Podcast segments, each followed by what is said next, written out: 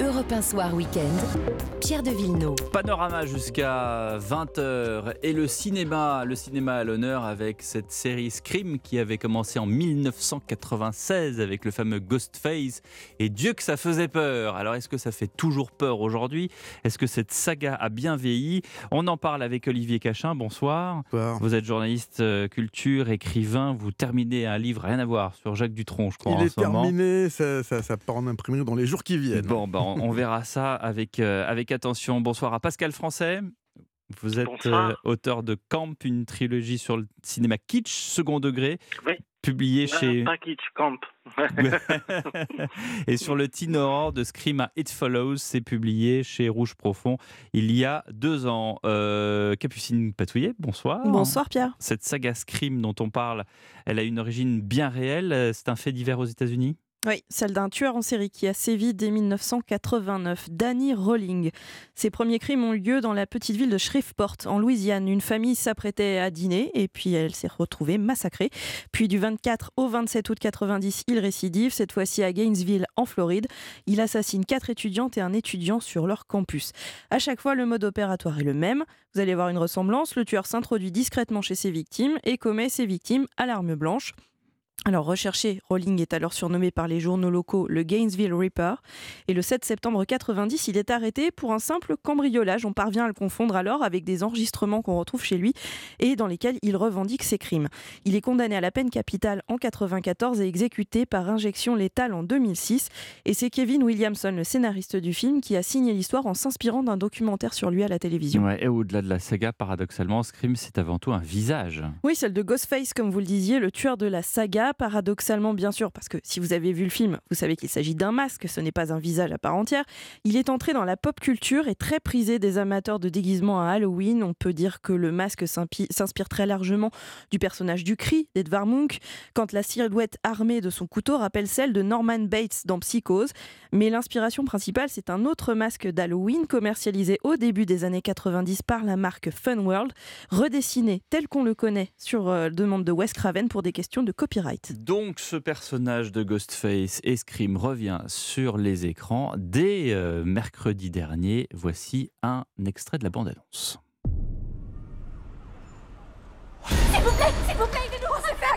Putain, faut faire un jeu, les filles T'as un problème, mon gars?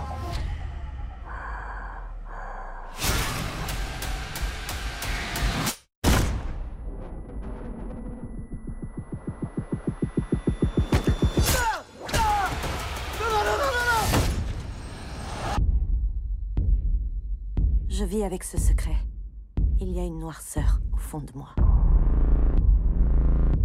Il m'a suivi jusqu'ici. Et il va continuer à nous traquer. On se casse. On a un passé en commun. Allô? On va jouer à un jeu. Tu sais que tu dois être le dixième gars qui s'amuse à ça, et ça se termine jamais bien pour l'abruti derrière le masque. Peut-être. Mais il n'y en a jamais eu un comme moi, Gail.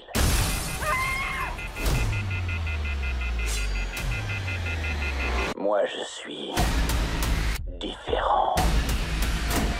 Alors crois-moi, je vais pas te rater, tu vas prendre cher, connard Voilà. Pardon pour euh, les insultes, mais voilà cette. euh, J'allais dire même euh, même sans l'image, ça fonctionne. cette bande-annonce, ce, ce dernier épisode de Scream, Olivier Cachin, vous l'avez trouvé comment?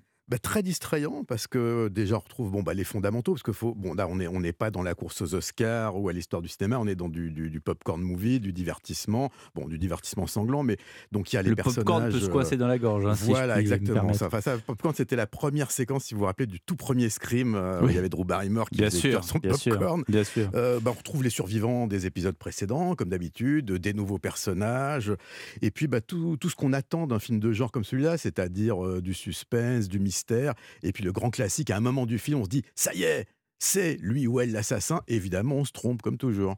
Pascal Français, qu'est-ce que vous en avez pensé de ce sixième épisode? Eh ben, écoute, pour moi, c'est un, remake, euh, un remake du premier film, en fait, comme le, comme le 6, et c'est un remake du, de- du deuxième film. Et euh, il n'y a pas de, ça n'apporte rien, quoi, en fait. Pour moi, bon, c'est vraiment de, des Plus mitigé, plus mitigé pour vous. Ouais, très euh, vraiment, très mitigé. Euh, pour moi, c'est c'est de- la copie-coller, quoi, en fait. Ouais, bon, euh, les, les goûts et les couleurs, hein, comme on dit. euh, le- Et ben voilà, exactement. Ouais, ouais. Scream, Scream, euh, Pascal, euh, Pascal Francel, Scream, c'est. Y a- il y a- euh, on l'a pas dit, hein, mais, mais, mais c'est vrai, et Olivier Cachin l'a rappelé euh, en parlant de Drew Barrymore. La première scène, c'est le téléphone qui sonne, c'est-à-dire qu'il y a un dialogue qui Oui. s'engage, il y a une mise en confiance d'une certaine manière de la victime, et puis après, Oui. c'est là que ça se corse. Oui, tout à fait. Ouais, ouais, exactement. Mais, euh, mais en fait, bon, c'est un cinéma qui, se- qui se veut euh, novateur et qui, n'est pas tellement, en fait, euh, dans, dans le sens où ça reprend les codes.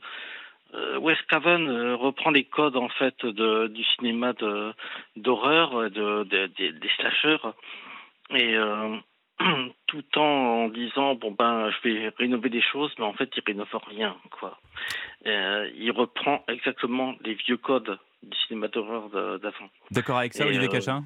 Bah, euh, ça dépend. Là, là, il parle de films d'avant, parce que Wes Craven, il est mort. hein, il, est, il est plus là sur cet épisode. Oui, bien Mais- sûr. ouais, ouais. Non, mais c'est-à-dire que justement, ce qui était amusant, c'était que Wes Craven, qui est quelqu'un qui connaît très bien le cinéma d'horreur, la Station de Lève, de Hills Have Eyes, euh, qui est un, un grand spécialiste du genre, ce qu'il a trouvé comme, euh, comme euh, Mhm. originalité avec le premier Scream, c'est de faire un film qui a à la fois un élément comique très présent et qui justement va jouer sur tous ses codes, sur tout ce qu'on sait, c'est-à-dire le, Oui, le- oui, le- c'est- celui qui ouais. baise meurt en premier, le, tout, tout, c'est ça qui est amusant et c'est ce qui va se développer tout au long des six épisodes avec à chaque fois des, des petites variations. Alors c'est vrai qu'après, encore une fois, euh, bon, on n'est pas sur la découverte de l'Amérique, hein, c'est quelque chose qui est assez classique. Là, la nouveauté, Ouais. entre guillemets, c'est qu'ils vont à New York. Bon, c'est ce qu'avait déjà fait Jason Morris dans la série Vendredi 13, euh, Mm. mais c'est du coup, ça change un petit peu la donne. Et puis, il y a plein de nouveaux personnages. Et puis, encore une fois, le, le- le but, c'est de distraire, hein, pas non plus de faire réfléchir. Est-ce qu'il y a, euh, est-ce qu'il y a à la- des, euh, des, comment dirais-je, des, des fans de Scream qui attendent à chaque fois le énième épisode?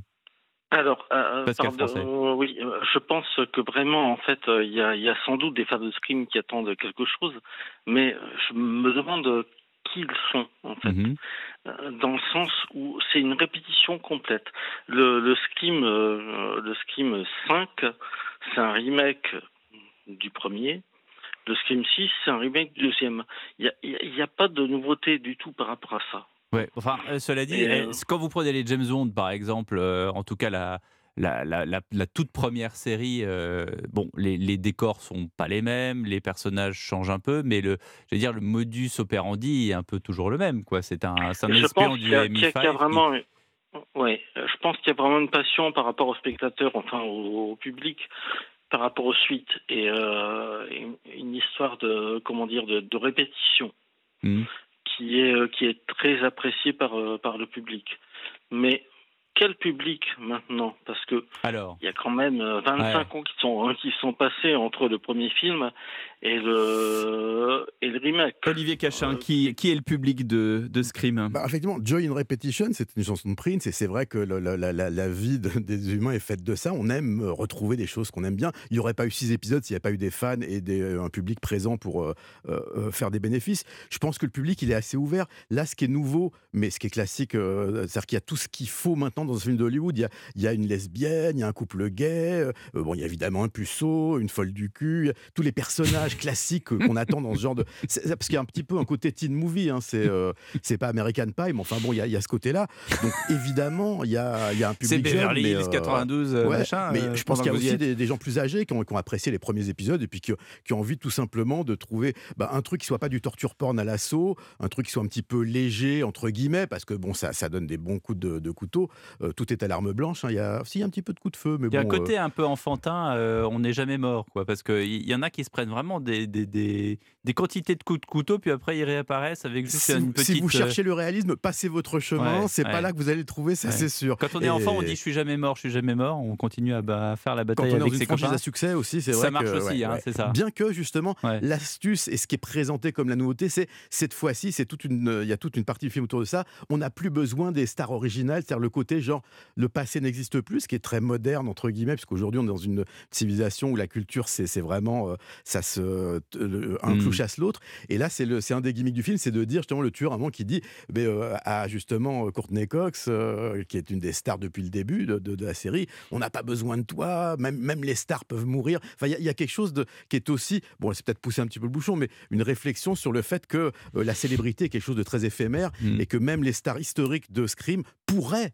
disparaître. Il y, a quand même, bien il y a pourraient. quand même quelques scènes qui sont, euh, on va dire, vraiment bien réussies. C'est la scène du métro, par exemple, où euh, on sait que le métro new-yorkais, euh, pour, pour ceux qui l'ont emprunté, euh, s'éteint. C'est-à-dire Ah que voilà, les- entre, les- entre les stations, parfois, tout d'un coup, ça peut être le noir complet pendant de longues secondes. Là, en l'occurrence, ce, ce Ghostface que, que l'un des personnages, Mindy en l'occurrence, le aperçoit au loin, puis finalement ce, ce personnage qui se rapproche. Mais est-ce de vrai Ghostface c'est- ou est-ce quelqu'un déguisé et comme on est en plein carnaval d'Halloween et qu'il y a au moins 10 Ghostface différents dans le wagon, évidemment, on ne sait pas lequel va se rapprocher le premier. Il y a, il y a quand même quelques, quelques trucs. Et puis alors, il y a, il y a une autre chose, euh, c'est Olivier Cachin, c'est que euh, je parlais tout à l'heure de James Bond. euh, il y a une, j'allais dire, d'une violence des coups. Il y a une violence et une accélération des coups qui n'existait peut-être pas en 1996. C'est-à-dire que si vous prenez euh, Roger Moore ou Sean Connery, ils n'ont pas, il n'y a, pas les cascades qu'il y a dans les films avec Daniel Craig. C'est C'est-à-dire que ça va hyper vite, ça va très très vite. Il y a, un côté vraiment presque cascadeur dans, également dans Scream, notamment la, euh, scène dans le penthouse de, Courtney Cox. Oui, il y a- tout- bah, il y a forcément une surenchère, que ça soit effectivement des séries comme James Bond euh, ou Scream euh, ou Les Freddy ou Vendredi 13 avec Jason Voorhees. Il y a toujours une forme de surenchère. Après, on n'est pas non plus dans, dans- dans un territoire comme celui de Saw où là c'est carrément ce qu'on appelle maintenant le torture porn ou comme Hostel où là c'est vraiment du sadisme assez poussé et c'est pour certains c'est difficile à voir. Là, on est quand même dans Là, un truc on qui est- reste on- rigolo. Oui, Voilà, puis on c'est- essaie de c'est- faire grand public parce que, le, le- ce, que ce dont vous me parlez là, que je ne connais absolument vous avez pas. jamais vu Non, Ouf. Euh, non, non. Non, c'est Non, là, non, vous avez- euh, I wanna play a game. C'est ouais, cette bon. espèce de Non, pardon. personnage euh, du Jigsaw. alors, Pascal. Français. Oui, voilà. non, non, par rapport aux, aux tortures porn, non, je suis pas d'accord du tout par rapport à ça. Mais euh, il y, y a une belle scène dans le dans le dans le dans le scream euh, le Six. dernier, Mhm. qui est celle euh, qui rend hommage à à, à Hitchcock à- et à Fenêtre sur cour. hein. Donc on a vraiment une très très belle scène qui est faite. Mais sinon, euh, les, les deux derniers sont vraiment des, des remakes Mhm. complets de, des premiers films. C'est-à-dire que le premier, enfin le, le, le Scream euh, 5 est exactement un remake du. euh, Vous l'avez dit, hein, ça. Scream 1. Ouais. Ouais, voilà. Euh, Et, euh, et ensuite, le Scream 2, c'est le remake de. de ben, bon, voilà, quoi. En fait, Mais est-ce que euh, ça tient au fait que Wes Craven était mort? Je pense pas, non, je crois pas. Non, non.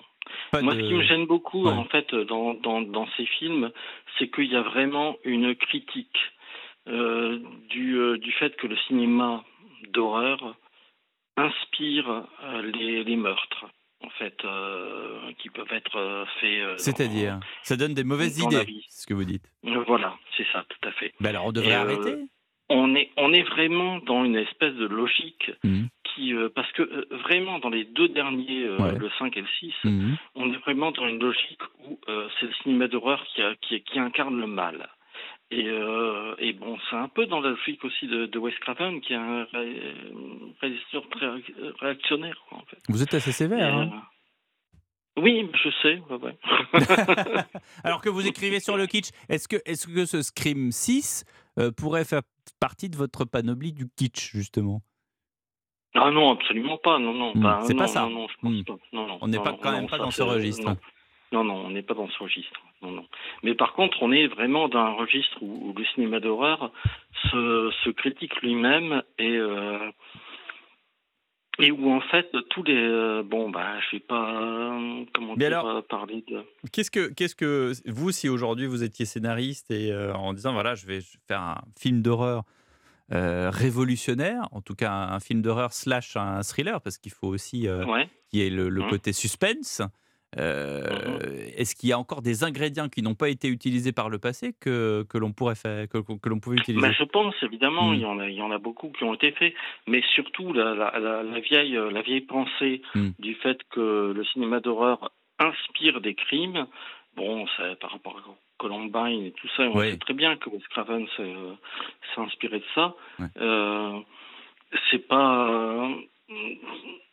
C'est un peu, c'est un peu absurde, quoi, en fait. Olivier Cachin, vous n'êtes pas forcément d'accord. Je comprends pas trop le, le- le but. Enfin, le, le- après, si c'est pour dire que les cinémas d'horreur inspirent les serial killers, c'est plutôt le contraire. hein. C'est en plus Ça va dans les deux États-Unis, on a- sens, on va dire. Bah, on a largement de quoi faire avec les faits divers aux États-Unis pour s'inspirer de toutes sortes de, de dingueries, euh, de tueries de masse ou de serial killers divers.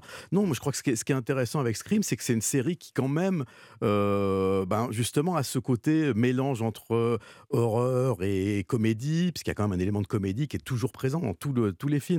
Il y a des scènes qui sont quasiment comiques. Après, il y en a d'autres beaucoup moins.